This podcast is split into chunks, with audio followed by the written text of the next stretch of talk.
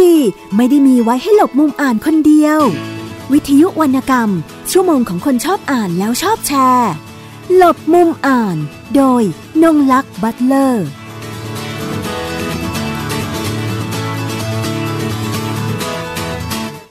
วัสดีค่ะ คุณผู้ฟังทุกท่านวันนี้กลับมาพบกับดิฉันนะคะนงหลักบัตเลอร์กับรายการหลบมุมอ่านของวิทยุไทย PBS ค่ะ คุณผู้ฟังสามารถติดตามรับฟังรายการของวิทยุไทย PBS ได้ทาง www.thaipbsradio.com นะคะ แล้วก็ดาวน์โหลดแอปพลิเคชันค่ะไทย PBS นะคะ ได้ทางระบบ iOS แล้วก็ระบบ Android ค่ะ วันนี้ดิฉันก็ยังอยู่ในบรรยากาศของงาน สัปดาห์หนังสือแห่งชาตินะคะ ครั้งที่ 45 เราเราต้องมาที่นี่เพราะว่าจะมีนักเขียนมีบรรณาธิการมีสำนักพิมพ์ มีบุคคลต่างๆ ที่เป็นที่น่าสนใจของรายการเราเนี่ยก็จะมารวมตัวกันอยู่ที่นี่นะคะ ก็ต้องขออภัยท่านผู้ชมมากอาจจะมีเสียงแทรกเข้ามาบ้างนะคะ แต่เราก็พยายามให้มันถือว่าเป็นบรรยากาศร่วมละกันนะคะ ว่าเราอยู่ในงานสัปดาห์หนังสือครั้งนี้ด้วยด้วยกันนะคะ วันนี้ดิฉันก็มีโอกาสได้พบกับผู้ช่วยศาสตราจารย์นะคะ ดรอรองชาคอนนะคะ จากคณะภาษาและการสื่อสารนิด้านะคะ ได้มา ในงานวันนี้ด้วยนะคะ ก็สนใจอาจารย์เพราะว่าอ่านงานของคุณเรวัตพันธิพัฒน์มาหลายเล่ม เราก็จะเห็นทางอาจารย์อรงนะคะ เป็นบรรณาธิการให้กับงานเขียนหลาย ๆ เล่มของคุณเรวัตพันธิพัฒน์นะคะ ซึ่งช่วงแรกเนี่ยเราจะคุยกับอาจารย์ก่อนนะคะในฐานะบรรณาธิการนะคะ แล้วช่วงที่ 2 เราจะไปคุยกับคุณเรวัตกับผลงานเล่มล่าสุดของเขาคือเรื่องผู้ ปลอมแปลงสิงโตนะคะ ซึ่งเป็นรวมเรื่องสั้นที่น่าสนใจทีเดียว แล้วก็เอาสัตว์มาเป็นสัญญาในเรื่องนี้ด้วยนะคะโดยในหน้าคำนำของรวมเรื่องสั้นเล่มนี้ก็มีอาจารย์อรองนะคะ เป็นผู้เขียนบทบรรณาธิการเอาไว้ให้นะคะ เริ่มแรกเลยเนี่ยคืออยากจะทราบเลยว่าอออาจารย์เป็นมาอย่างไรถึงได้มาเป็นบรรณาธิการให้กับทางคุณเรวัตพันธิพัฒน์นะคะ ค่ะ สวัสดีค่ะ ตัวดิฉันเองนั้นจบการศึกษานะคะจากประเทศอังกฤษนะคะแล้วก็ได้กลับมาทำงานนะคะรับราชการที่นิด้าในปี 2545 นะคะแต่ว่าก็ระหว่างที่ไปเรียนต่อนะคะปริญญาโทกับเอก 5 ปีที่ไม่ได้อยู่เมืองไทย เมื่อกลับมาก็เลยสนใจว่าวงวรรณกรรมไทยนั้นมีความเปลี่ยนแปลงอะไรอย่างไรนะคะก็ติดตามซื้อหนังสือนะคะเริ่มแรกก็อาจจะเป็นหนังสือที่ได้รับรางวัลหรือเข้ารอบนะคะโดยเฉพาะรางวัลซีไรท์นะคะหนังสือเล่มแรกที่ได้ได้ ได้ช่วงแรก ๆ ที่กลับมาได้อ่านก็คือชีวิตสัมมหาอันใด ซึ่งเป็นรวมเรื่องสั้นเล่มหนึ่งนะคะของคุณเลวัตพันพิพัฒน์นะคะซึ่งเข้ารอบ 7 เข้าใจว่า 7 เล่มนะคะสุดท้ายนะคะรางวัลซีไรท์ในปี 2545 ซึ่งเป็นปีที่ที่ฉันกลับมานะคะกก็ตามอ่านทุกเล่มที่เข้ารอบในปีนั้น ซึ่งในปีนั้นจะมีเล่มของคุณปราบดายุนนะคะซึ่งได้รับรางวัลซีไรท์จากเรื่องความน่าจะเป็นนะคะแต่ว่าความน่าสนใจคือเรารู้สึกว่าชีวิตสัมมหาอันใดเนี่ยเป็นหนังสือที่เข้มข้นนะคะแล้วก็ขุดลึกลงไปในเชิงจิตวิญญาณนะคะความเรียกว่าความอารมณ์ของมนุษย์นะคะความที่ไม่ได้มีแต่ความโลกสวยใสหรือว่าเรื่องผิวๆนะคะแล้วก็เป็นเรื่องเอเกี่ยวกับผู้คนในชนบทนะคะส่วนส่วนใหญ่นะคะซึ่งซึ่งอาจจะเป็นประสบการณ์จากคุณเรวัตผู้เขียนเอง ซึ่งตอนนั้นก็ไม่ได้รู้จักกันนะคะแต่เราก็รู้สึกว่าอยากจะระหว่างที่อ่านไปก็รูู้้สึกว่าเออเล่มนี้น่าจะได้รางวัลนะ แต่บางไม่ได้ก็ไม่ได้ไม่ได้ไม่ได้ไม่ได้ติดตาม แต่ก็ได้อ่านงานอื่นๆนะคะจนมาปี 2547นะคะก็ทราบข่าวนะคะจากหน้าหนังสือพิมพ์เนี่ยแหละค่ะว่าหนังสือกวีนิพนธ์แม่น้ำรำลึกนะคะโดยผู้เขียนคนเดียวกันนี้นะคะก็คือคุณเรวัตพันพิพัฒน์ได้รับรางวัลซีไรท์ในสาขาบทกวีนะคะก็เออก็รู้สึกดีใจ เพราะตอนแรกก็ไม่ได้ไม่ได้ไม่ได้อ่านงานกวีนิพนธ์มาก่อน เริ่มจากการอ่านเรื่องสั้นนะคะของคุณเรวัตก็ไปตามอ่านแล้วก็ได้ได้อ่านเล่มแรก ๆ ซึ่งเป็นกวีนิพนธ์ชื่อว่าบ้านแม่น้ำนะคะตีพิมพ์โดยสำนักพิมพ์คมบาง แล้วก็มีพันฝนเพลงน้ำนะคะจนมาถึงแม่น้ำลำลึกก็รู้สึกประทับใจว่ามีการมีความละเอียดอ่อนนะคะแล้วก็พูดถึงชีวิตที่เรียบง่ายชีวิตที่เรียบง่ายแต่ว่าลึกซึ้งนะคะมีมีแง่มุมบางอย่าง ที่ที่อาจจะต่างออกไปจากความฉับฉวยความรวดเร็วของโลโลกปัจจุบันนะอ่านแล้วรู้สึกสงบงามในใจนะคะแล้วก็แต่โทนของกวีนิพนธ์ของคุณเรวัตจะต่างกับเรื่องสั้นนะคะโดยเรื่องสั้นตัวดิฉันเองคิดว่าคุณเรวัตเขียนเขียนออกมาจากประสบการณ์ที่กลั่นมาแล้วนะคะแล้วก็มาผูกเรื่องได้น่าสนใจ แล้วก็มักจะวิพากษ์วิจารณ์สังคมอย่างไม่จงแจ้ง อย่างอย่างที่ต้องไปขบคิดอีกทีหนึ่งว่าอันนี้กำลังหมายความว่าอย่างไร แล้วก็แอบจะแฝงสัญญาต่างๆมากมายนะคะก็เอ่อเพราะฉะนั้นเเวลาเป็นบรรณาธิการเนี่ยบางทีเอ่อเราจะต้องเคลียร์ก่อนว่าจะอ่านสื่อออกไปแล้วผู้คนจะเข้าใจมากน้อยแค่ไหนนะคะบางบางประเด็นที่เราไม่มั่นใจ เราก็จะต้องถามเขาก่อนว่าเขาต้องการสื่อเชิงอย่างนี้ใช่หรือไม่หรืออย่างไรนะคะก็แต่ส่วนใหญ่ก็จะไม่ได้ไม่ได้มีการไปเปลี่ยนแปลงเรื่องราวเลยนะคะเพราะว่าเอ่อคุณเลยวัตเป็นคนที่ทำงานละเอียดมากนะตัวสะกดมันอาจจะมีผิดพลาดเล็กน้อยจากการพิมพ์หรืออะไรเราก็อาจจะเจอแล้วก็บอกให้ แต่ก็จะมีการพิสูจน์อักษรอีกครั้งหนึ่งนะคะ แต่ว่าเรื่องการตั้งชื่อเรื่องนะคะเรื่องต่างๆ เราจะมีการคุยกันว่าในรวมเรื่องสั้นเล่มนี้ เราจะตั้งชื่อเรื่องรวมเรื่องสั้นใหม่ หรือว่าจะเอาเรื่องสั้นเรื่องใดเรื่องหนึ่ง ชื่อเรื่องนั้นเนี่ยมาเป็นชื่อหนังสือนะคะ อันนี้ก็เป็นกระบวนการทำงานนะคะ เช่นเดียวกับกวีนิพนธ์ แต่กวีนิพนธ์จะมีเรื่องของการเรียงเรียงบทกวี เพราะว่าคุณเลวัตเป็นคนที่ทำงานเยอะมากนะคะ มีบทกวีจำนวนมากแล้วก็เขียนทุกวันและส่วนใหญ่จะมี Facebook ของตัวเองก็คือเฟซบุ๊กสำนักพิมพ์ในดวงใจนะคะเขาก็จะเขียนลงใน Facebook ทุกวัน แล้วก็ยังมีที่เขียนเก็บไว้ อีกนะคะเวลาจะมาคัดอย่างเช่นในเล่มแม่น้ำเดียวกันนะคะก็จะมานั่งเรียงแบ่งบทแบ่งภาคเองนะคะว่ามันธีมมันควรจะเป็นอย่างไร อันนี้คือเล่มชื่อว่าแม่น้ำเดียวกัน ซึ่งตีพิมพ์ไปเมื่อหลายปีก่อนนะคะในปี 2555 นะคะ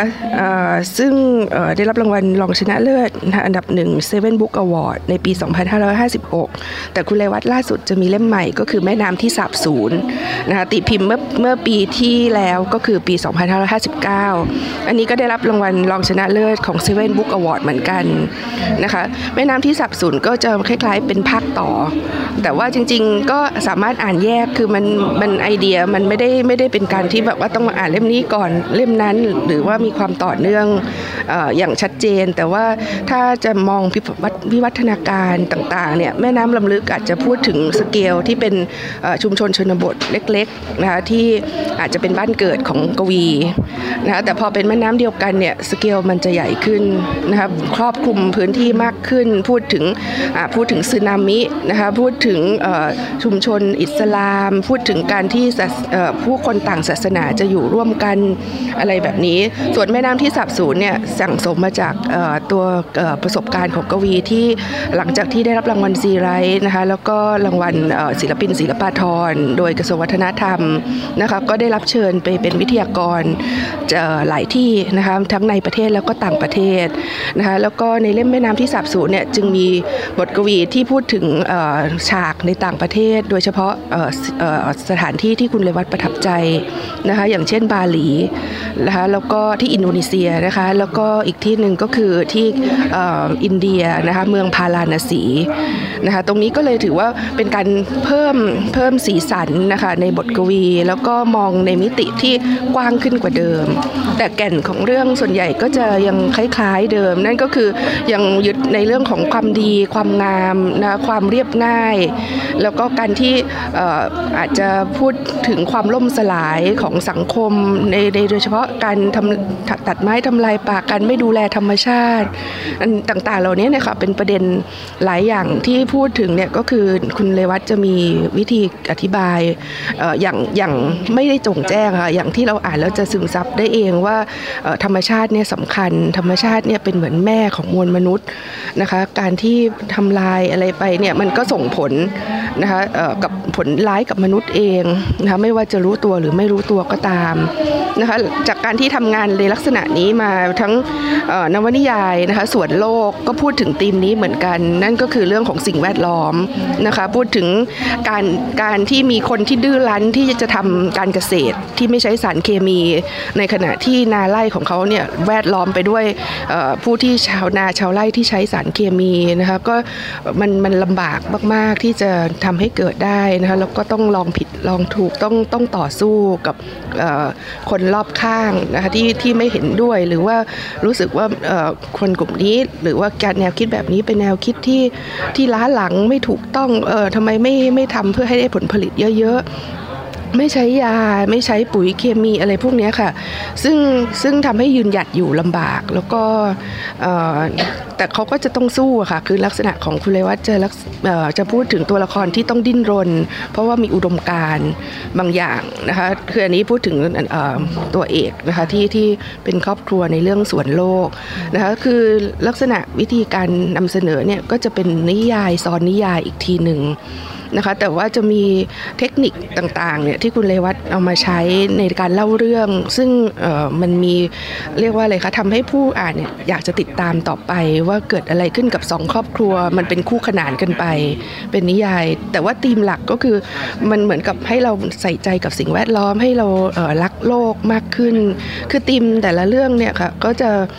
ไม่ได้วิพากษ์สังคมเมืองในแง่ไม่ได้ไม่ดีในขณะในลักษณะว่าทำอะไรผิดหรือว่า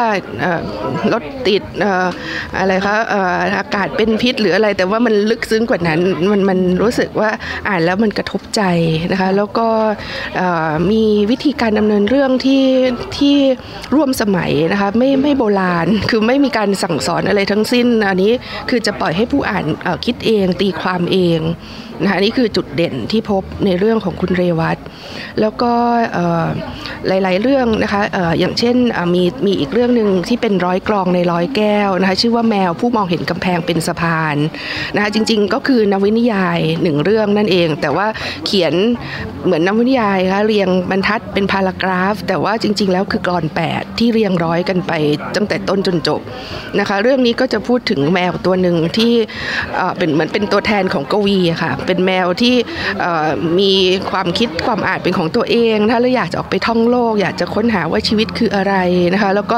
ไปประจนภัยอะค่ะพูดง่าย ๆ แต่ว่าระหว่างที่ประจนภัยก็จะมีความมีการประสบพบเจอนะเหตุการณ์ต่างๆ ทั้งคนดีไม่ดีอะไรคะแมวดีแมวร้ายนะคะมีมีประสบการณ์สารพัดคล้าย ๆ คนนะคะที่ต้องออกไปผจญผจญโลก แล้วก็แต่มันก็ไม่ใช่เชิงวรรณกรรมเยาวชนซะทีเดียว เพราะว่าจริงๆมันเป็นการสะท้อนสังคมมากกว่าว่าสังคมที่เจอเนี่ยนะจากเมืองไปสู่โรงงาน ชีวิตคนงานในโรงงานไปถึงบ้านเศรษฐีนะคะไปถึงทุ่งนาป่าไร่นะคะเจอทั้งคนดีไม่ดีที่ทำร้ายก็มีนะคะที่ดีก็มีมีการประสบการณ์ชีวิตรักก็มีนะคะกับแมวตัวอื่นอะไรอย่างนี้ค่ะค่ะโดนทำร้ายโดนอะไรคือจะเหมือนกับ ก็เรียกว่าทุลักทุเลนะประสบการณ์ชีวิตแหว่งวิ่นมาสะบักสะบอมมาทีเดียวนะคะแล้วก็ไม่มีอะไรที่ happy ending เลยนะคะในเรื่องนี้บางทีเราก็รู้สึกว่าเอ๊อยากให้มีอะไรที่เป็นเป็นอะไรคะเป็นเรื่องที่ทำทำให้ผู้ผู้ผู้อ่านนะคะมีความสุขหรือว่ายิ้มไปกับเรื่องได้บ้างมันก็มีบางตอน แต่ว่าส่วนใหญ่จะมีความขมขื่นมีความมีความที่คือขมขื่นที่ไม่ใช่ไม่ไม่ไม่ขมขื่นแบบเศร้าส้อยอยู่ตลอดเวลา แต่ว่ามันจะรู้สึกเศร้าลึกๆในใจนะคะว่ามันมี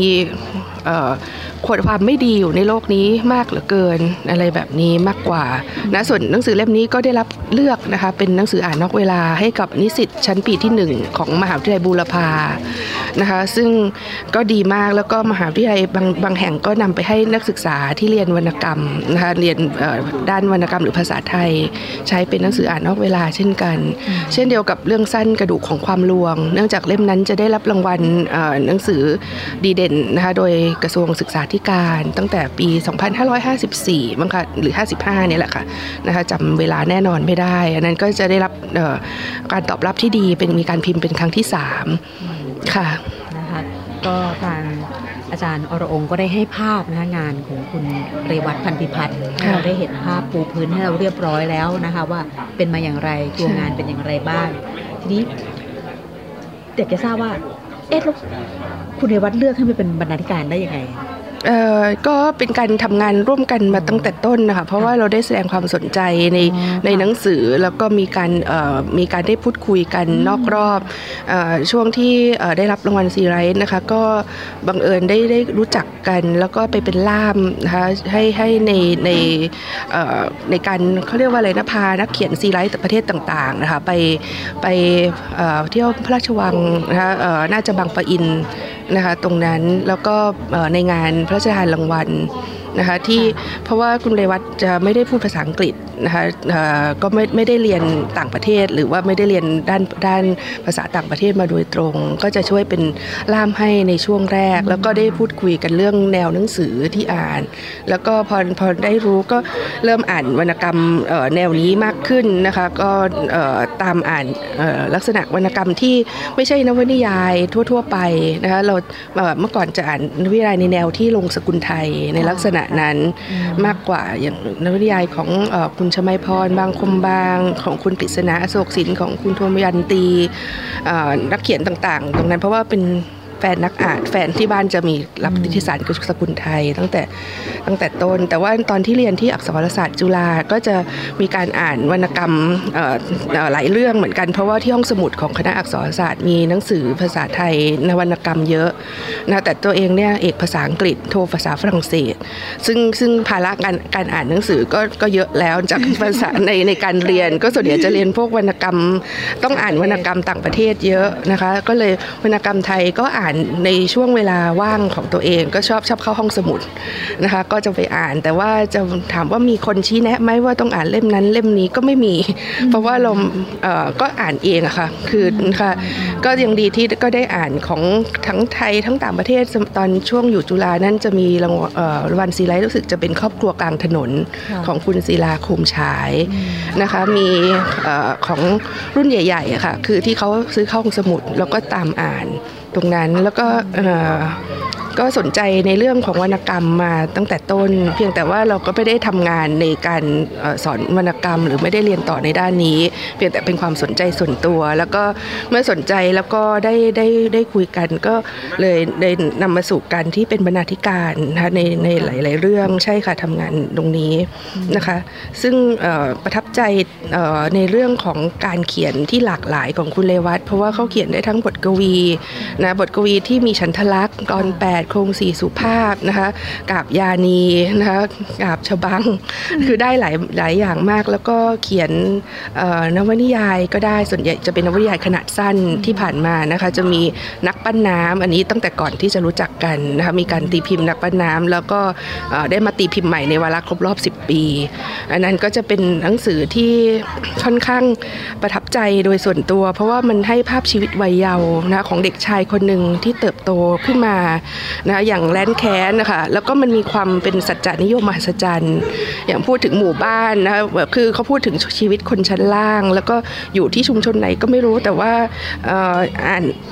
แบบสักพักหนึ่งคือเป็นชุมชนสลัมอะค่ะบอกผุดขึ้นมาเป็นดอกเห็ดหลังฝนตกอย่างเงี้ยคือจะมีความเป็นสัจจานิยมมหัศจรรย์ในหลาย ๆ อย่าง แล้วก็มีคนบ้านะคะมีคนที่ไม่สมประกอบในเรื่องมากมาย แต่ว่ามันมันอยู่กลมกลืนกับความเป็นวรรณกรรมเป็นเยาวชนก็ได้จะมองแบบนั้น เพราะว่าเป็นเรื่องของเด็กกลุ่มหนึ่งที่โตมาด้วยกันนะคะเด็กชายดินเนี่ยก็ต้องเข้าเรียนนะคะมีเพื่อนในเกในกวนนะคะมีแว่นโกะมีดารา ซึ่งเป็นเด็กผู้หญิงจิตใจดีอะไรพวกนี้ค่ะแต่ก็จะมีความเป็นเเรียกว่าคือไม่ใช่วรรณกรรมแบบใสๆมันจะมีคนบ้านะคะคนเป่าใบไม้เป็นคนที่สังคมรังเกียจนะคะหรือว่าคนที่แม้แต่ในฉากที่มีคนฆ่าตัวตาย ซึ่งเด็กๆต้องไปเห็นนะคะในตรงนั้นก็รู้สึกเออแล้วก็ยิ่งตอนที่เขาฆ่าตัวตายเสร็จก็จะมีคือบ้านคนนี้จะมีเเขาเรียกว่าอะไรลูกลูก ลูกแก้วนะคะก็บอกมันทะลักทลายออกมาเป็นเป็นแบบเป็นล้านล้านๆชิ้นเหมือนกันคลื่น คือเขียนดีมากค่ะ แล้วเรื่องนี้กำลังแปลเป็นภาษาอังกฤษอยู่นะคะก็อยากจะลองดูว่าเอ่อในต่างประเทศจะมีการตอบรับในนี้อย่างไร คือยังไม่ทราบว่าจะจะตีพิมพ์อะไรยังไงนะคะในเรื่องนี้แต่ว่ากำลังกำลังมีการแปลอยู่ยอดเยี่ยมมากเลยค่ะ ก็สนใจเพราะว่าเขาเขียนเอ่อกวีก็ดีเรื่องสั้นก็ดีนวนิยายก็เขียนได้ ความเรียงก็มีค่ะแล้วก็เคยเป็นเอ่อบรรณาธิการคัดบทกวีให้กับเอ่อหนังสือพิมพ์คมชัดลึกอยู่ช่วงหนึ่งประมาณ4-5ปีด้วยค่ะแล้วก็ทำงานบรรณาธิการให้กับกระทรวงวัฒนธรรมนะคะในค่ายวรรณกรรมต่างๆนะคะช่วยอ่านงานของน้องๆค่ะ ตรงนั้นก็ก็เลยคิดว่าเอ่อในเมื่อเรามีโอกาสได้ได้ทำงานกับเอ่อนักเขียนนะคะกวีคนเก่งคนหนึ่งของของของวงการวรรณกรรมไทย ก็อยากจะนำเสนอเรื่องราวเหล่านี้ค่ะ ให้มีคนอ่านมากขึ้นเพราะว่าปัจจุบันนะคะไม่ค่อยวรรณกรรมลักษณะที่อาจจะเรียกว่าวรรณกรรมคอแข็งนะคะไม่ได้ขายง่าย ๆ เพราะว่ามันไม่ใช่วรรณกรรมป๊อปปูล่าวรรณกรรมใสๆที่วัยรุ่นชอบอ่านของอย่างเช่นของบางสำนักพิมพ์ อย่างเงี้ยค่ะที่อ่านแล้วเอ่อมีความสุขเอาไปฟินได้ต่อนะคะใสๆเอาไปเอ่อแบบเอ่อหรือเป็นแบบเกาหลีหรืออะไรเงี้ยค่ะคือมันไม่ใช่สไตล์นั้น แต่ว่ามันพูดถึงรักเหงาแล้วก็จิตวิญญาณ แล้วก็จริง ๆ มันเกี่ยวข้องกับโลกโลกโลกเราเลยค่ะถึงแม้จะเซตในเมืองไทยเนี่ยแหละ แต่ว่ามันเป็นความเป็นสากลนะคะมีเยอะมาก เพราะว่าพูดถึงความอายุติธรรมการที่คนใหญ่เอาเปรียบคนตัวเล็กอะไรอย่างเงี้ยค่ะอืมประเด็นหลาย ๆ อย่างเนี่ยคือประเด็นสากลนะคะของโลก ค่ะค่ะอยากให้อาจารย์พูดถึงเล่มล่าสุดนี่เลยตอนนี้ค่ะเล่มล่าสุดนะคะ ผู้ปลอมแปลงสิงโตเป็นรวมเรื่องสั้นเก่งแล้วค่ะนะคะรวมเรื่องสั้นมีเรื่องสั้นจำนวน 12 เรื่องนะคะ อันนี้เป็นรวมเรื่องสั้นต้องพบแผนขนาดไหนลำดับที่5นะคะของคุณเลวัตฟันพิพัฒน์เนี่ยแหละค่ะคือเขียนมาแล้ว 5 เล่ม เล่มนี้เอ่อก็ก็เรียกว่าหนาพอๆกับเล่มอื่นนะคะอาจจะมีมีเอ่อเรื่องสั้นขนาดยาวอยู่บ้าง ซึ่งเป็นสไตล์ของคุณเลวัตนะคะ ก็เอ่อมีลักษณะเเล่มล่าสุดเนี่ยจะมีความเกี่ยวข้องนะคะกับเรื่องของการเมืองในประเทศไทยนะครับ พอสมควรมากกว่าเล่มอื่น ๆ เพียงแต่ว่าผู้อ่านจะจับได้หรือไม่ได้ก็ตามนะคะเพราะว่าเรื่องนี้ถึงแม้จะตีพิมพ์ในปี 2560 แต่ว่าคุณเลวัตเนี่ยเขียนในปี 2557 ซึ่งกำลังเป็นเรื่องที่มีความเข้มข้นทางการเมืองในในช่วงนั้นนะคะการแบ่งสีแบ่งค่ายการออกไปเดินขบวนนะคะเพราะฉะนั้นเรื่องสั้นตรงนี้จะมีฉากบางอย่างที่ไปแตะเรื่องตรงนี้นะคะแต่ว่าจะไม่ได้ลงลึกไปถึงการวิพากษ์วิจารณ์ แต่วิธีอ่านวิธีเขียนของคุณเลวัตเนี่ยจะมีประเด็นนะคะต่างๆว่าออย่างเช่นถ้าเป็นประเด็นของพวกนักการเมืองก็จะมีเหมือนกัน อย่างเช่น นักการเมืองที่มีอิทธิพลไปสร้างเมืองของตัวเองนะคะไปเอ่อทำให้ตัวเองได้เป็นที่นับหน้าถือตาของคนที่นั่นจนเมืองเนี่ยมันกลายเป็นว่ากลายเป็นเมืองของคนคนนั้นไป อันนี้จะอยู่ในเรื่องประวัติศาสตร์ของเมืองกรนะคะ ซึ่งพออ่านจะรู้เลยว่าคุณเลวัตกำลังพูดถึงเมืองอะไรนะจังหวัดไหนนะคะลักษณะนี้อันนี้คือการที่เป็นเอ่อชัดๆนะคะหรือใช่ค่ะ แล้วก็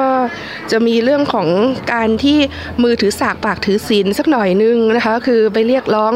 ความยุติธรรมค่ะไปไปเป็นแกนนำจากชาวบ้านธรรมดาพอได้รับยกย่องกลายเป็นอะไรครับเป็นปากเป็นเสียงให้ชาวบ้าน แต่กลับว่าตอนหลังก็จะเป็นคนไม่ดีเสียเองอะไรอย่างเงี้ยค่ะ คือลักษณะคือเหมือนสถานการณ์พาไปหรือว่าเพลิดไปอย่างเงี้ยค่ะซึ่งก็เป็นไปได้กับชีวิตจริงของคนลักษณะพวกนี้ หรือจะมีเรื่องของศาสนาก็มีอย่างเช่นเรื่องของชื่อว่าลิงกับพระนะคะ อันนี้ก็จะพูดถึงเจ้าลิงชื่อบัวลอยนะคะที่เอ่อมีพระนะคะพระเอานำนำไปเลี้ยง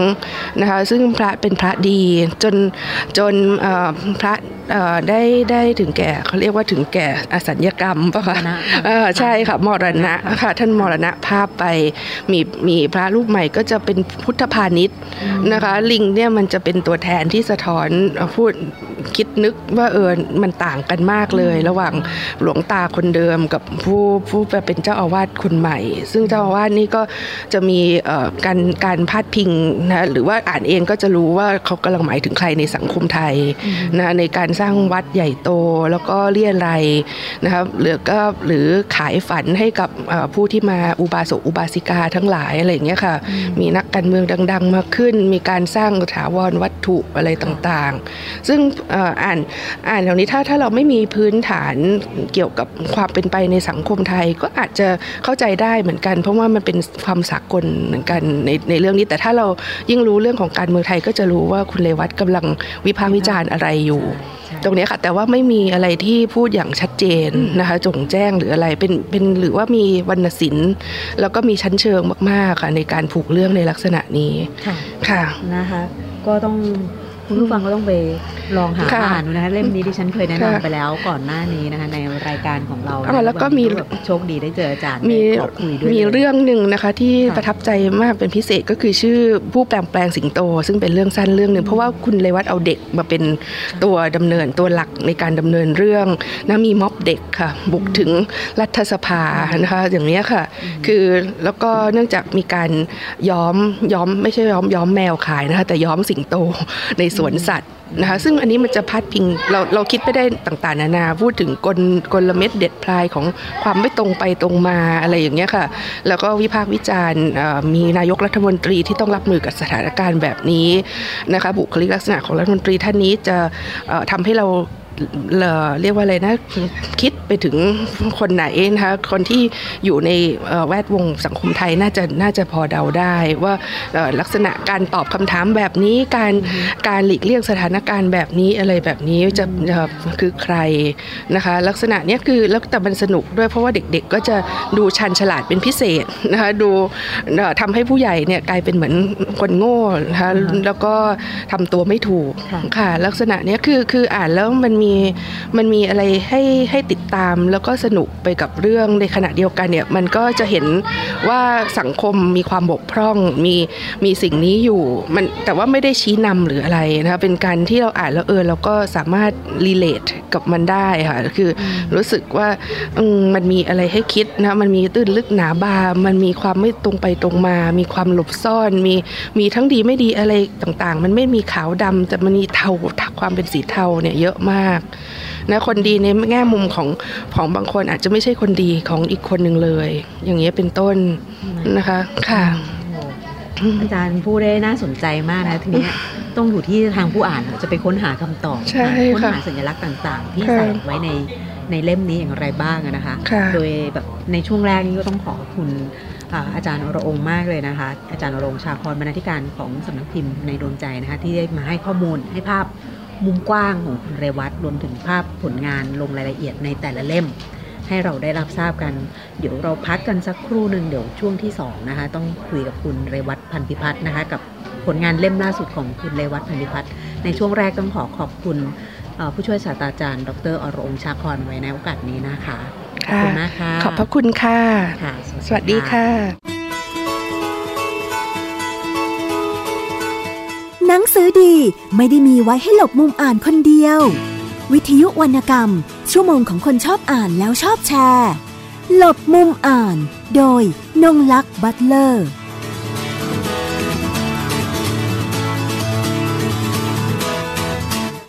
ไทย PBS Application on Mobile ให้คุณเชื่อมโยงถึงเราได้ทุกที่ทุกเวลา ได้สัมผัสติดตามเราทั้งข่าว รายการรับชมรายการโทรทัศน์ และฟังรายการวิทยุที่คุณชื่นชอบ สดแบบออนไลน์สตรีมมิ่ง ชมรายการย้อนหลัง ข้อมูลกิจกรรมไทย PBS ร่วมเป็นนักข่าวพลเมือง รายงานข่าวกับเรา และอีกหลากหลายฟังก์ชัน ให้คุณดาวน์โหลดได้ฟรี ทุกระบบปฏิบัติการ ติดตามข้อมูลเพิ่มเติมได้ที่ www.thaipbs.or.th/digitalmedia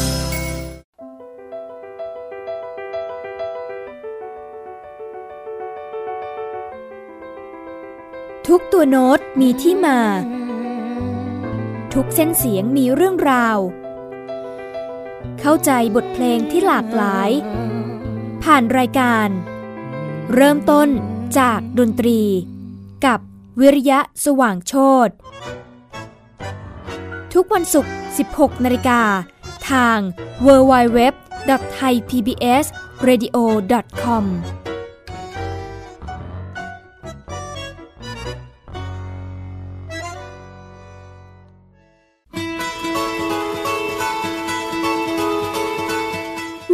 ดีไม่ได้มีไว้ให้หลบมุมอ่านคนเดียว วิทยุวรรณกรรม ชั่วโมงของคนชอบอ่านแล้วชอบแชร์ หลบมุมอ่าน โดยนงลักษ์บัตเลอร์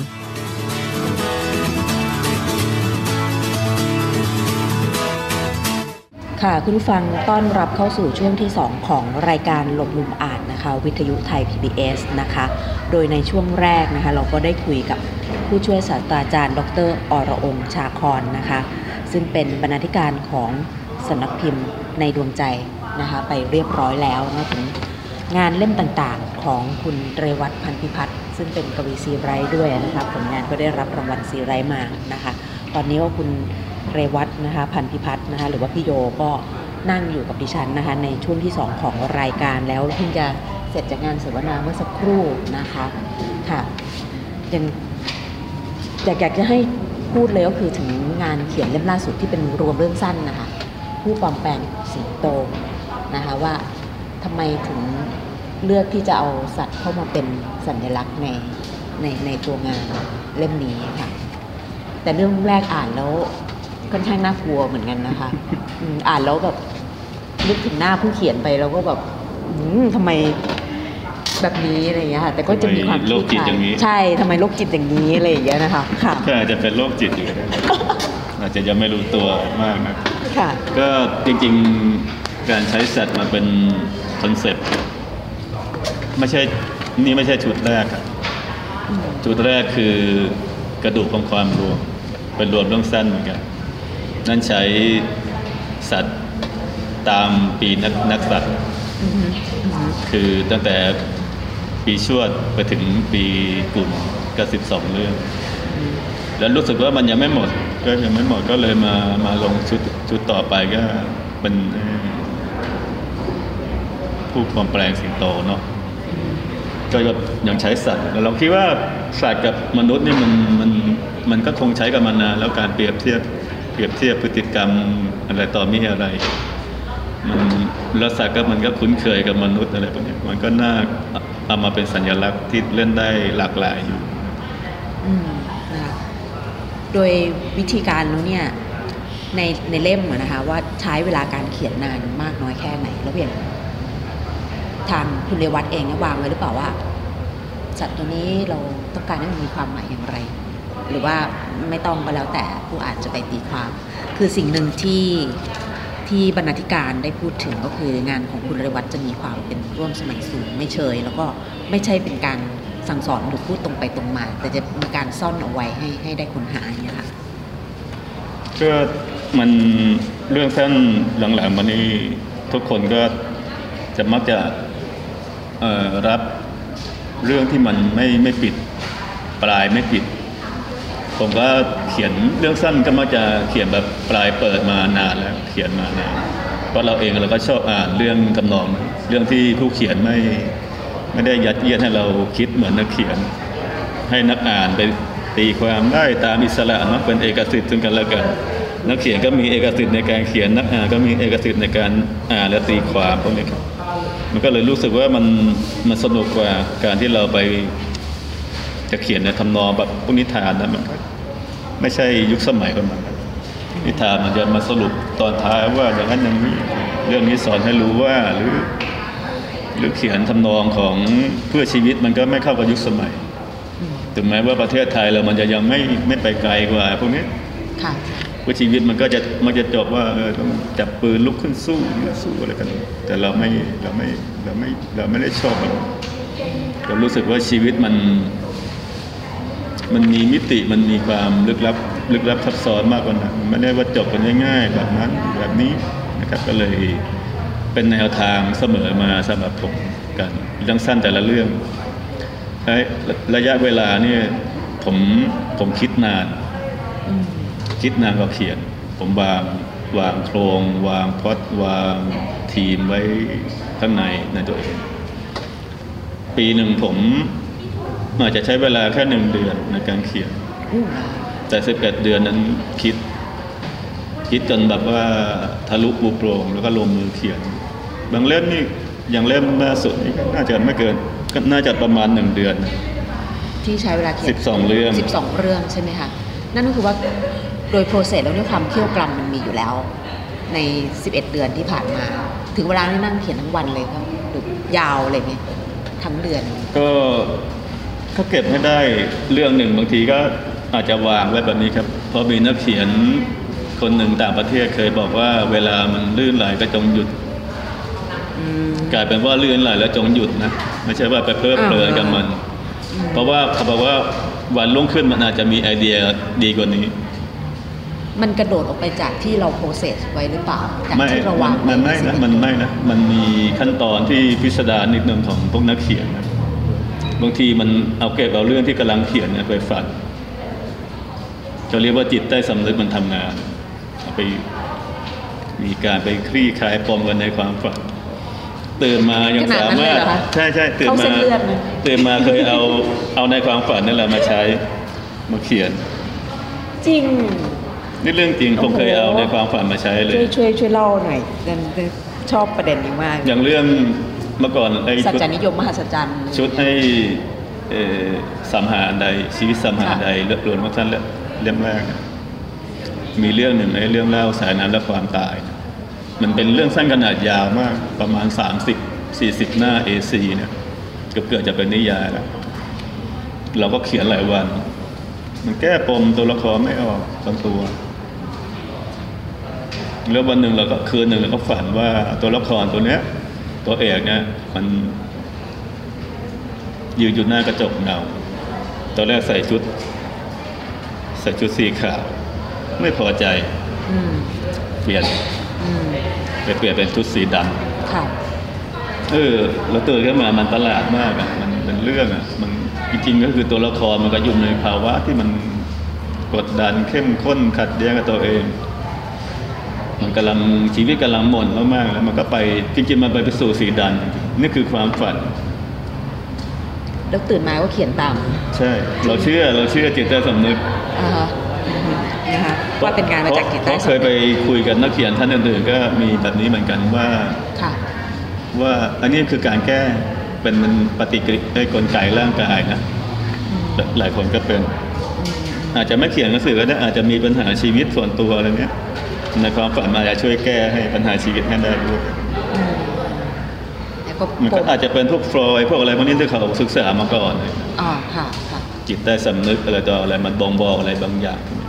เราก็ชอบชอบภาวะแบบนั้น คือจะเขียนให้รวดเดียวให้จบเรื่องเลยก็ได้ ค่ะ แล้วอย่างกวีนิพนธ์นะคะบทกวีอย่างเงี้ยค่ะ โดยวิธีการทำงานมีใช้อะไรที่มันเป็นความเหมือนกับการเขียน เรื่องสั้นหรือนวนิยายบ้างมันต่างกันยังไงในในการทำงานของคุณเรวัตเองกวีนิพนธ์นี่ผม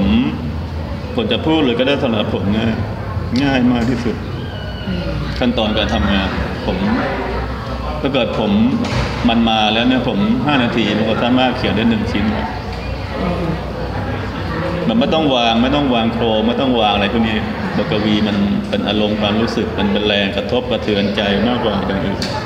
ไม่ได้มาตอบว่ามันถูกหรือมันผิด ไม่ได้เหตุผลแบบวิทยาศาสตร์อืมแต่อะไรที่มันกระทบจิตใจเราแล้วเรามันมันทำให้เราสะเทือนเนี่ยมันมันมันมันไวมากอืมเพราะเราเองก็ผ่านการเคลียร์มานานไอ้ข้างในมันค่อนข้างจะอัตโนมัตินะ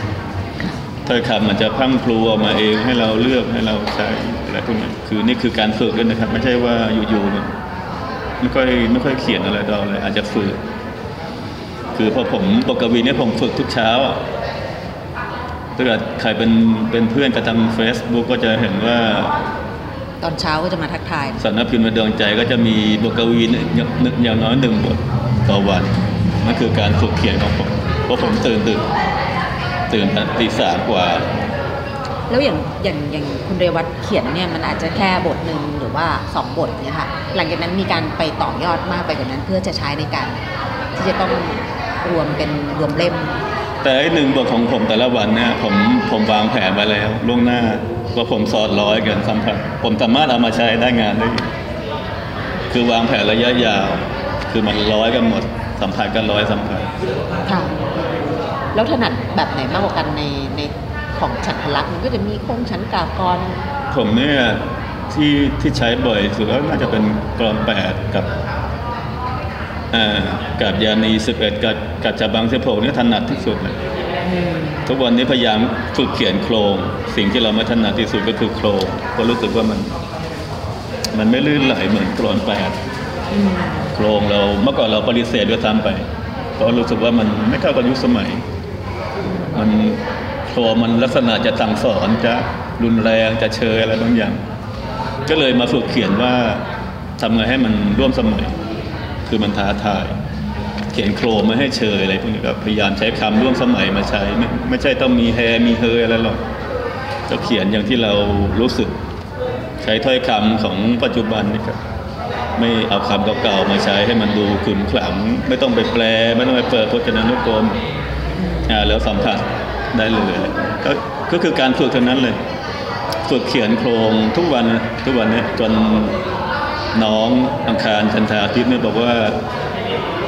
โอ้โหมันมีพัฒนาการมากเลยโครงของพี่โยเนี่ย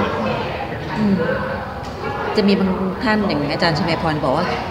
เขียนเสร็จก็ต้องอ่านออกเสียงไม่ทราบอ่านออกเสียงหรือเปล่าโอ้โหเนี่ยยิ่งอ่านออกเสียงยิ่งดีมาก เพราะเพราะบทกวีมันอาศัยการออกเสียงค่ะถ้าเกิดเราออกอ่านออกเสียงงานตัวเองแล้วมันอันไหนมันสะดุดแสดงว่าวรรณยุกต์มันยังไม่สวยมันยังไม่สมูทมันยังไม่ลื่นเนาะอืม ก็ลองลองอ่านดูยิ่งดีก็บอกกับน้องๆบอกพร้อมทุกคนว่าเขียนแล้วก็ต้องอ่านอ่านให้ตัวเองฟังอืมหรือมีคนช่วยฟังก็อ่านให้คนอื่นฟังมันก็มีประโยชน์ครับเพราะเพราะบทกวีมันนอกจากนอกจากเนื้อหาแล้วมันต้องการเปล่งเสียง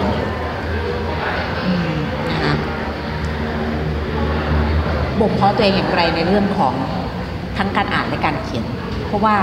เริ่มเป็นนักเขียนวัยค่อนข้างหนุ่มมากเลย ซึ่งเมื่อสักครู่ในการเสวนาแล้วคุณเรวัตบอกว่าตัวเองก็เริ่มหลังจากแบบจบม .6 แต่คือก่อนหน้านั้นคงมีการอ่านสะสมมาบ้างแล้ว ก็คือเริ่มอายุ 18การเขียนค่ะก่อนหน้านั้นไม่เคยเขียนอะไรเลย เคยแต่อ่าน เพราะเพราะมีปัญหาชีวิตส่วนตัวเลยค่อนข้างไม่มีความสุขในวัยวัยเยาว์บ้านค่อนข้างพ่อแม่ทะเลาะกันอะไรพวกนี้ครับเมาก็ เราก็ไม่มีไม่มีเครื่องมืออย่างอื่นพอเกิดมาในยุคที่ยังใช้ตะเกียง ไม่มีหนังสือในบ้านสักเล่มหนึ่งในหมู่บ้านก็มีคนอ่านหนังสืออะไรพวกนี้ก็เลยต้องแสวงหาห้องสมุดในโรงเรียน แล้วคนพบว่าการอ่านมันพาเราหนี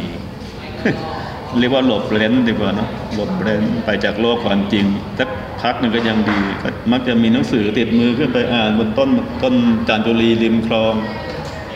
ที่คนอื่นมองไม่เห็น แล้วก็อ่านแล้วก็เพ้อฝันมันเหมือนกับหนีจากโลกความจริงไปได้ไประยะหนึ่งไม่ได้อ่านเพื่อหวังจะจะฉลาดหรืออะไรอ่านในวัยแบบนั้นอืมมันก็เลยกลายเป็นเครื่องมือที่เราเข้าได้มากที่สุดหนังสือ สามารถไปยืนอ่านหนังสือตามแผงได้นานๆถ้าเกิดเจ้าของแผงไม่ไม่โหดร้ายมากก็จะอ่านได้ครึ่งวันก็อ่านได้ ไม่มีตังค์อ่านก็อาศัยห้องสมุดอาศัยเก็บ เก็บเอาตามในวัดตอนนั้นหนีไปอยู่เป็นเด็กวัดหนีจากบ้านไปเป็นเด็กรุ่นพี่ๆทิ้งหนังสือไปแล้วเก็บเอามานอนด้วยมีความสุขเอามาเรียงเรียงๆไว้ข้างที่นอนค่ะค่ะ แล้วทำไมถึงตัดสินใจเขียนมันน่าจะดูเป็นแล้วแบบเอ๊ะเหมือนแบบ ไม่น่าจะอยากเขียนน่าจะชอบอ่านมากกว่าเลย ครับ มันอาจจะเป็นปมปมด้อยของคนที่ไม่ได้เรียนต่อ ผมจบม .6 แล้วไม่เขาไม่มีเงินส่งผมขณะที่เพื่อนๆผมเนี่ยเขามาเรียนในกรุงเทพแล้วผมก็แอบชอบผู้หญิงเพื่อนร่วมชั้นอะไรพวกนี้ผมก็รู้สึกว่า มันอกหักมากตกต่ำมากก็ต้อยต่ำมากเลย ก็เลยคิดว่าการเขียนอาจจะช่วยได้อะไรเงี้ยก็คิดว่าวันหนึ่งถ้าเกิดเรามีงานลงหนังสือนิตยสารใช่ไหมครับระดับประเทศเนี้ย ผู้หญิงคนนั้นมาเปิดเจอเราเจอชื่อเราเงี้ยปิ๊งเราก็รู้สึกว่าแน่เฮ้ยกูไม่กูไม่ธรรมดานะเว้ยเก่ถึงงดีกูจะเออมันได้เรียนต่อทำได้ทำนา แต่ก็มีงานวรรณกรรมนะนี่ก็เป็นอย่างหนึ่งเป็นแรงครับ อย่างที่สองรู้สึกว่ามันมีอะไรต้องต้องระบายออกอย่างที่ว่ามีปัญหาชีวิต การเขียนก็เป็นเครื่องมือที่เราสื่อสารกับจริงๆไม่ได้สื่อสารกับคนอ่านสื่อสารกับตัวเองทำให้เรามานั่ง พินิจพิเคราะห์กว่าจะออกมาเป็นแต่ละวรรคแต่ละยอดหน้า เรารู้สึกกับสิ่งนี้อย่างไร รู้สึกกับพ่ออย่างไร รู้สึกกับสิ่งรอบข้างอย่างไร กับความเศร้าความทุกข์อะไรเงี้ยก็รู้สึกว่าเคยบอกทุกเวทีว่าผมไม่ได้เขียนเพื่อต้องการเปลี่ยนแปลงสังคมหรือโลกอะไรเลยผมไม่ไม่ไม่ไม่ไม่เคยคิดเลยว่ามันจะเปลี่ยนได้ผมต้องการเยียวยาตัวเอเยียวยาจิตใจเยียวยาจิตวิญญาณตัว ถ้าเกิดไม่ไม่เจอเครื่องมือนี้ ก็ยังคิดอยู่ว่าเราอาจจะเป็นไปอันหนึ่งอันใดหนึ่งเพราะพี่สาวก็ประสบแบบนี้เหมือนกันแต่เขาเออเธอไม่มีเครื่องมือ ไม่ได้หาเครื่องมือแบบผมจะกลายเป็นเหมือนคนเป็นโรคประสาทมันออก ต้องถอนผมตัวเองต้องอะไร คือไม่พบไม่ไม่ค้นพบศิลปะแขนงใดแขนงหนึ่งแล้วอย่างครั้งแรกเลยก็คือเขียนบทกวีเลยนะคะ ที่พี่โยเขียนที่คุณเรวัตเขียนนะนะคะแล้วไม่ทราบว่าส่งไปเราได้ลงที่ไหนคะครั้งแรกเลย ครั้งแรกผมเขียนบทกวีกับเรื่องสั้นพร้อมกันเนาะส่งมันลงไล่ๆกันแหละถ้าเกิดจำไม่ผิดมันก็ลงนิตยสารฟ้าเมืองทองเมื่อก่อนมันมีฟ้าเมืองทองกับฟ้าเมืองไทย ฟ้าเมืองไทยรู้สึกว่าจะเป็นลายปัก ฟ้าเมืองทองเป็นลายเดือนของของพี่อาจินแล้วครับอาจินปัญจพันธ์ค่ะแต่ตอนนั้นสมัยนั้นก็เป็น นิสานวรรณการที่ดังมากตุกตระกูลฟ้าทั้งหมดก็ได้ลงนั่นแหละแล้วหลังจากนั้นหลังจากเริ่มเขียนสามเดือนมันได้ลงเร็วก็เลยมั่นใจว่าตัวเองเป็นนักเขียนได้ทั้งที่เราพื้นน้อยมากที่ว่าไม่เคยเขียนมาก่อนอ่านอย่างเดียว อยู่โรงเรียนก็ไม่เคยเขียนอะไรเลย ไม่เคยเขียนแม้กระทั่งกรอนเรื่องสั้นเนี่ยไม่ต้องพูดไม่เคยเขียน นอกจากเออเขียนเรียงความตามครูสามก็ไม่ได้เรื่องได้แล้ว ไม่ตั้งอกตั้งใจไม่รู้สึกว่า ไม่ชอบให้ใครมาบังคับ แล้วอย่างอย่างกรอนที่ได้ลงเนื้อหาประมาณไหนคะแล้วก็เรื่องสั้นด้วยเรื่องเรื่องแรกที่ได้ลง ถ้าเกิดจำไม่ผิดมันมันทำนองแบบไม่ถึงกับไม่ได้แบบลำนำหนุ่มสาวหวานอะไรมันมันก็เปรียบเทียบเหมือนกับที่เคยเปรียบมาแล้วเปรียบเทียบดอกไม้มาแรงอะไรพวกนี้ผีเสื้ออะไรพวกนี้ครับมันก็มีคนเขียนมาแล้วล่ะแต่เราก็รู้สึกว่ามันเออมันได้ลง เปรียบเทียบเราเป็นมแมลงอะไรต่ออะไร แล้วก็เรื่องสั้นก็ประมาณว่าเด็กหนุ่มที่สับสนกับชีวิตเหลือเกิน ไปอาศัยหนีไปอยู่วัด ไปนอนบนหอระฆัง มองฟ้ามองเมฆแล้วอยากฆ่าตัวตาย หลังจากสองชิ้นนั้นที่ลงในระยะเวลาไล่เลี่ยกัน หลังจากนั้นก็คือตั้งหลักเลยใช่ไหมคะว่าเราจะเป็นนักเขียน เขียนไปได้อีกลงไปอีกสักสี่ห้าเรื่องเนาะแล้วก็บทกวีหกเจ็ดชิ้นนั่นแหละแล้วรู้สึกว่ามันหมดด้วยความที่เรายังไม่มีประสบการณ์ชีวิตมากด้วยไงเพิ่งจบเพิ่งจบม .6 แล้วก็อายุสิบแปดสิบเก้านี่เนาะยังไม่มีประสบการณ์กับชีวิตข้างนอกอะยังไม่ได้ออกจากบ้านไปไหนก็มีแค่วัยเด็กวัยเรียน แล้วอ่านมาก็จะไม่พอหมด หมดก็ไปทำอย่างอื่นเลย ไปทำไร่ทำนาทำอยู่แล้วรับรับจ้างทำงานในนาในไร่ตัดอ้อยรับจ้างตัดอ้อยรับจ้างอะไรตอนนี้อะไรเกี่ยวข้าวไอ้หาบข้าว ก็ถึงวัยเกณฑ์ทหารก็สมัครเป็นทหารเกณฑ์สองปีเพื่อที่จะไปหาประสบการณ์ก็ไปโดนกระทำในค่ายทหารเยอะแยะอะไรพวกนี้ก็เคยเขียนเป็นเรื่องสั้นเยอะพอสมควร หลังจากออกจากทหารเกณฑ์ก็ ออกจากบ้านไปทำงานตามโรงงานภาคตะวันออกในนิคมอุตสาหกรรมและก็ไปศรีราชา ก็เป็นคนงานในโรงงานผลิตรองเท้าอะไรก็ทำทำกลางวันทำงานกลางวันกลางคืนเขียนยังเขียนอยู่ตลอดเวลา เป็นทหารเกณฑ์ก็เขียนตอนเข้าเวรมันก็จะขัดแย้งกันนิดหน่อยเอาปืนเอ็มสิบหกพิงขากระดาษปากกาเขียนบทกวี รู้สึกว่าเรามันตัวเล็กจ้อยจังเลยในฟ้าที่มันไผสารไปด้วยดวงดาวเมื่อก่อนฟ้ามันมันชัดมากอะดาวไฟฟ้ามันยังน้อยอยู่หลังจากนั้นก็ถ้าถ้าชิ้นนี้พอจะสรุปได้ไหมว่า ประสบการณ์นี่มันสำคัญมากในการที่จะมาใช้เป็นเป็นวัตถุดิบในการเขียนนอกเหนือจากโอเค ก่อนหน้านู้นเราอาจจะมีประสบการณ์ในวัยเด็กเพราะว่าพอมันช่วงวัยมันผ่านอย่างเงี้ยค่ะ แล้วคุณเรวัตหยิบประสบการณ์ขึ้นมาเขียนในลักษณะแบบไหนบ้างในแต่ละช่วงวัยมันมันเป็นไปตามนั้นเลย ในเวลาเป็นทหารเกณฑ์เราก็เขียนถึงความรุนแรงความอะไรพวกนี้ที่ได้รับโหดร้ายแล้วก็เป็นกรรมกรแล้วก็เขียนชีวิตในโรงงานในอะไรมันมันเป็นเราประสบโดยตรง แต่ถามว่าประสบการณ์มันจะเป็นขนาดนั้นเลยหรืออาจจะไม่ไม่ไม่ทั้งหมด เพราะบางคนก็สามารถยืมประสบการณ์คนอื่นได้เพราะเราไม่สามารถลงมาได้ทุกเรื่องเนอะประสบการณ์คนอื่นเราก็อ่านประวัติชีวประวัติคนอื่นอะไรพวกนี้เราก็มาแต่งได้พยายามเป็นตัวละครตัวนั้นให้ได้อะไรพวกนี้ซึ่งก็คิดว่ามันก็อาจจะไม่ยากนักเหมือนกับพวกนักแสดงละครเวที นักแสดงภาพยนตร์เราก็แสดงเป็นตัวนั้นตัวนี้ก็เหมือนกันนักเขียนก็ เวลาเขียนถึงสิ่งที่เรายังไม่ไปไม่ถึงเราก็ต้องพยายามคิดว่าเราเป็นอย่างนั้นอย่างนี้ให้ได้ ก็อาจจะไม่ไม่ร้อยเปอร์เซ็นต์แต่ก็ก็โอเคนะมันมีการเลี่ยงได้เนี่ยการบรรยายมันเลี่ยงได้หลบได้อะไรพวกนี้ก็เหมือนกับนักวาดการ์ตูนเขามื่อก่อนเขาแนะนำว่า คุณวาดเท้าวาดมือยังมันไม่ได้มันยากที่สุดมันในสรีระของมนุษย์มือกับเท้า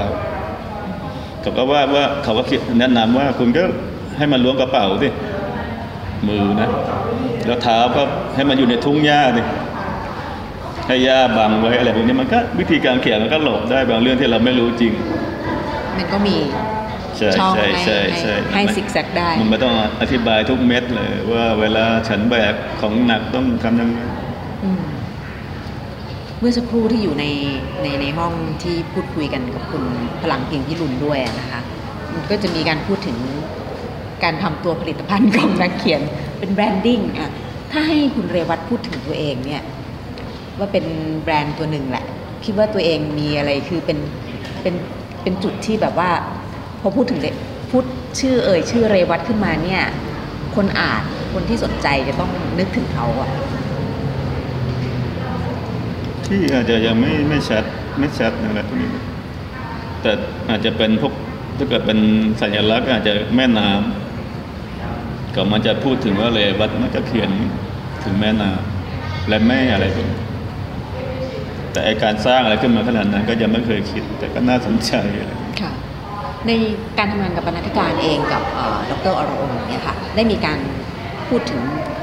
เรื่องของธีมของอะไรต่างๆในตัวชิ้นงานไหมหรือว่าในความที่มีเอกลักษณ์ในเรื่องของแม่น้ำการพูดถึงแม่ ความเป็นท้องทุ่งความเป็นชนบทอะไรต่างๆเนี่ยก็อาจจะเป็นตัวหนึ่งที่ทำให้ผู้อ่าน นึกถึงว่าเออถ้ากลิ่นอายแบบเนี้ยต้องเป็นงานของคุณเรวัตนะอย่างเงี้ยค่ะครับอย่างบรรณาธิการเองได้เข้ามามีบทบาทตรงนี้มากน้อยแค่ไหนส่วนมากก่อนหน้านี้ผมเป็นคนกำหนดกำหนดทีมกำหนดอะไรเองทั้งหมดนะให้บกช่วยอ่านช่วยเรียงพวกนี้แล้วก็อาจจะมีให้เขาอภิปราย ว่าบางเรื่องเขาก็ไม่ชอบนะเราก็เราก็โต้ในเอกสิทธิ์คนนักเขียน เขาก็โต้เราในเอกสิทธิ์ของบกอะไรมันก็อาจจะมาหากันครึ่งทางบ้างบางบางเรื่อง แต่ส่วนมากเพราะงานที่มันวางคอนเซ็ปต์ไว้แล้วเนี่ยมันแก้ยาก การร้อยเรื่องมาแล้วมันแก้ยาก เพราะบางเพราะบางบางเล่มมันเนี่ยผมนอกจาก นอกจากเป็นชุดแบบนี้แล้ว มันยังแบบไอตอนจบของเรื่องนี้ยังมาโยงใยกับไอ้ไอ้บทเรื่องของเรื่องใหม่ด้วยอะไรอย่างเงี้ยคือเราวางไว้ค่อนข้างแน่นอะ นอกจากว่าคุณไม่ชอบก็ไม่ชอบต้องชุดไปเลย คือเวลาให้เขาดูนี่ดูหลังจากที่ว่าเสร็จหมดเรียบร้อยเสร็จแล้วอ่าเสร็จแล้ว แม้กระทั่งบางทีเขาจะมาขออ่านระหว่างที่ระหว่างทางเรายังไม่อยากให้อ่านเลยกลัวเราเขวเออกลัวโดนวิจารณ์แล้วเป๋อะไรพวกเนี้ยเราบอกขอให้จบก่อนได้ไหมเอาทีเดียวเลยเมื่อวานนี้เอ่อดรอโรงเองก็พูดถึงว่าจะมีเรื่องที่กำลังแปลเป็นภาษาต่างประเทศครับด้วยนะคะ ว่า ตรงนี้คุณเลวัตรู้สึกอย่างไรบ้างอะแล้วได้คุยกับบรรณาธิการไหมว่าเออเมื่อวานก็ลืมถามวันก่อนที่คุยกันลืมถามว่าช่วงแรกลืมถามว่า เอ๊ะทำไมถึงตัดสินใจเลือกเรื่องหนั้นไปแปลมันมันมันมีจุดที่ชอบร่วมกันด้วยมั้งครับ น่าจะเป็นความชอบเป็นอันดับแรกนะผมว่านะบกเองก็ต้องชอบงานระดับหนึ่งไม่งั้นก็คงไม่ฝืน เพราะมัน มันเป็นนิยายเรื่องแรกของผมด้วยไอ้ไอ้ไอ้เล่มเนี่ยไอ้นักปั้นน้ำนะแล้วก็มีแรงยุจากพวกอาจารย์ต้นอาจารย์อนุสรณ์เนี่ยติดปัญญานนท์เนี่ยว่าชอบนักปั้นน้ำที่สุดอะไรมันเป็นมันเป็นอะไรล่ะเป็นเป็นไอ้ข้ามผ่านวัยของเด็กชายหนุ่มคนหนึ่ง มันก็อาจจะน่าสนอยู่บ้าง coming of age อะไรเขาครับใช่ไหมันมีวัยยาวที่เราข้ามมาสู่อีกวัยเนี่ยค่ะมีฉากหลังนักเขียน พูดง่ายๆครับมันมีฉากหลังบ้านเกิดของนักเขียนอืมอืมก็อย่างที่คุณเรวัตบอกว่าการอ่านทำให้ตัวเองหลบเล้นไปจากความจริงของชีวิต แล้วอย่างณทุกวันนี้ที่อ่านเนี่ย ยังเป็นวัตถุประสงค์เดิมอยู่หรือเปล่า ตอนนี้เป็นการเป็นการการอ่านมันมันเปลี่ยนไปแล้ว มันไม่ให้หลบแล้วทีนี้เราอ่านเพื่อจะรู้จักรู้จักผู้เขียน รู้จักคนอื่นอ่านเพื่อหาแค่แง่มุมแล้วหาแง่มุมปรัชญาแล้วไม่ได้อ่านเพื่อจะเอาเรื่องเพื่อจะหลบหลบไปวันวันๆอ่านดูระหว่างบรรทัดอ่านอ่านอย่างพินิจพิเคราะห์แล้วครับไม่ได้อ่านเอาสนุกแบบเมื่อก่อนค่ะเพื่อเพื่อเอาเอาประโยชน์มาใช้ในงานของเราด้วย เพื่อจะหาข้อเด่นข้อด้อยของนักเขียนแต่ละคนอ่านแบบอ่านแบบไม่ไม่เป็นธรรมชาติเท่าไหร่มั้งเนาะใช่ก็เพราะเขากำลังจะถามต่อว่าเอ๊ะพอแบบ มันพอเรามาเป็นนักเขียนแล้ววิธีการอ่านอะมันก็ต้องอีกแบบละครับไม่ได้ใช่แบบเดิมแล้วเลอ่ายมันอ่ามันไปนการไปจับผิดไปแล้ว แต่การเขียนเนี่ยกลายมาเป็นตัวแทนการอ่านมาก่อนเป็นการชำระค่ะไม่ใช่หลบเล้นแต่เป็นการชำระชำระจนเราสามารถคุยกับพ่อได้อย่างกลมกลืนเมื่อก่อนจะไม่ค่อยคุยกับพ่อเพราะเราโกรธพ่อ เขียนจนกระทั่ง ปล่อยวางบำบัดตัวเองได้แล้วเอาออกได้ไอ้ความโกรธมันเป็นอย่างนี้ ความเกลียดมันเป็นอย่างนี้ มนุษย์มันเป็นอย่างนี้ เราทำไมต้องไปโกรธเขาเราจะโกรธจนเขาตายแล้วจะมาเสียใจที่หลังแบบนี้หรือทำไมเออเขามีชีวิตอยู่เราคุยกับเขาดีกว่ามันก็เริ่มมาเป็นธรรมะเนาะผมว่าบางอย่างก็เคยแนะนำมาคนอื่นที่โกรธพ่อโกรธแม่ก็ลงเขียนดูเขียนจนแบบว่าไม่โกรธกันนะอะ เดี๋ยวจะจะจะปิดรายการแล้วให้คุณเรวัตลองหยิบมาสักเล่มสองเล่มก็ได้ค่ะ ถ้าแบบนักเขียนอยากรู้จักเรวัตพันธิพัฒน์เอ้ยขอโทษค่ะนักอ่านอยากรู้จักเรวัตพันธิพัฒครัน์บว่าควรจะเริ่มจากเล่มไหนก่อนดี เดี๋ยวคนจะคิดว่าเป็นวรรณกรรมคอแข็งแล้วจะไม่อยากอ่านอืมก็เรื่องแมวเนี่ยก็น่าน่าเรื่องสั้นถ้าเกิดเรื่องสั้นผมก็อะให้อยากให้อ่านเล่มแรกของนักเขียนเนาะค่ะ ของผมก็ชีวิตสมหารใดอืมหรือสนใจต่อไปมันก็มีมีไปเรื่อยๆก็ลองค้นดูแต่บทกวีก็แม่ผู้มองเห็นกำแพงก็ก็น่าอ่านนะผมว่า อันนี้ใช่แต่ว่าต้องอ่านออกเสียงอะเวลาอ่านใช่ใช่เพราะพอมันเป็นคำสัมผัสแล้วจะจะถ้าไม่อ่านออกเสียงแล้วเหมือน เหมือนมันไม่ลื่นอะครับจะไม่เข้าใจเรื่องคนที่อ่านอยากจะฟัง อยากจะฟังออกเสียงก็ มีนักอ่านคนหนึ่งเขาไปอ่านให้สมาคมคนตาบอดอะผมผมว่าขอแผ่นเขาได้อะค่ะได้ค่ะอาจจะฟังเพลินๆเป็ไปนก่อนเป็นออดิโอบุ๊กนะคะเป็นหนังสือเสียงนะคะครัก็บสามารถติดต่อได้นะคะวันนี้นะคะรายการลงมุมอ่านของวิทยุไทย PBS ก็ต้องขอขอบคุณนะคะคุณเรวัตพันธิพัฒน์มากเลยนะคะ ที่ได้ให้โอกาสทางรายการของเราได้พูดคุยด้วยถึงเรื่องการทำงานเขียนรวมถึงเรื่องอ่านนะคะเพิ่งได้เคยคุยด้วยจริงจังครั้งแรกค่ะ ก็ตื่นเต้นครับตื่นเต้นด้วยแล้วก็ได้รับทราบประสบการณ์ใหม่ ๆ ด้วยนะคะเอ่อค่ะเอ่อรายการของเราก็ต้องขอขอบคุณคุณผู้ฟังที่ติดตามรับฟังนะคะ แล้วกลับมาพบกันใหม่ในสัปดาห์หน้า ติดตามรับฟังเราได้ทาง www.thaipbsradio.com ค่ะ และดาวน์โหลดแอปพลิเคชันได้ที่ Thai PBS ทั้งระบบ iOS แล้วก็ระบบ Android นะคะ วันนี้ดิฉันขอลาไปก่อนพบกันใหม่สัปดาห์หน้าค่ะ สวัสดีค่ะ สวัสดีครับ หนังสือดีไม่ได้มีไว้ให้หลบมุมอ่านคนเดียว วิทยุวรรณกรรม ชั่วโมงของคนชอบอ่านแล้วชอบแชร์ หลบมุมอ่าน โดยนงลักษ์บัตเลอร์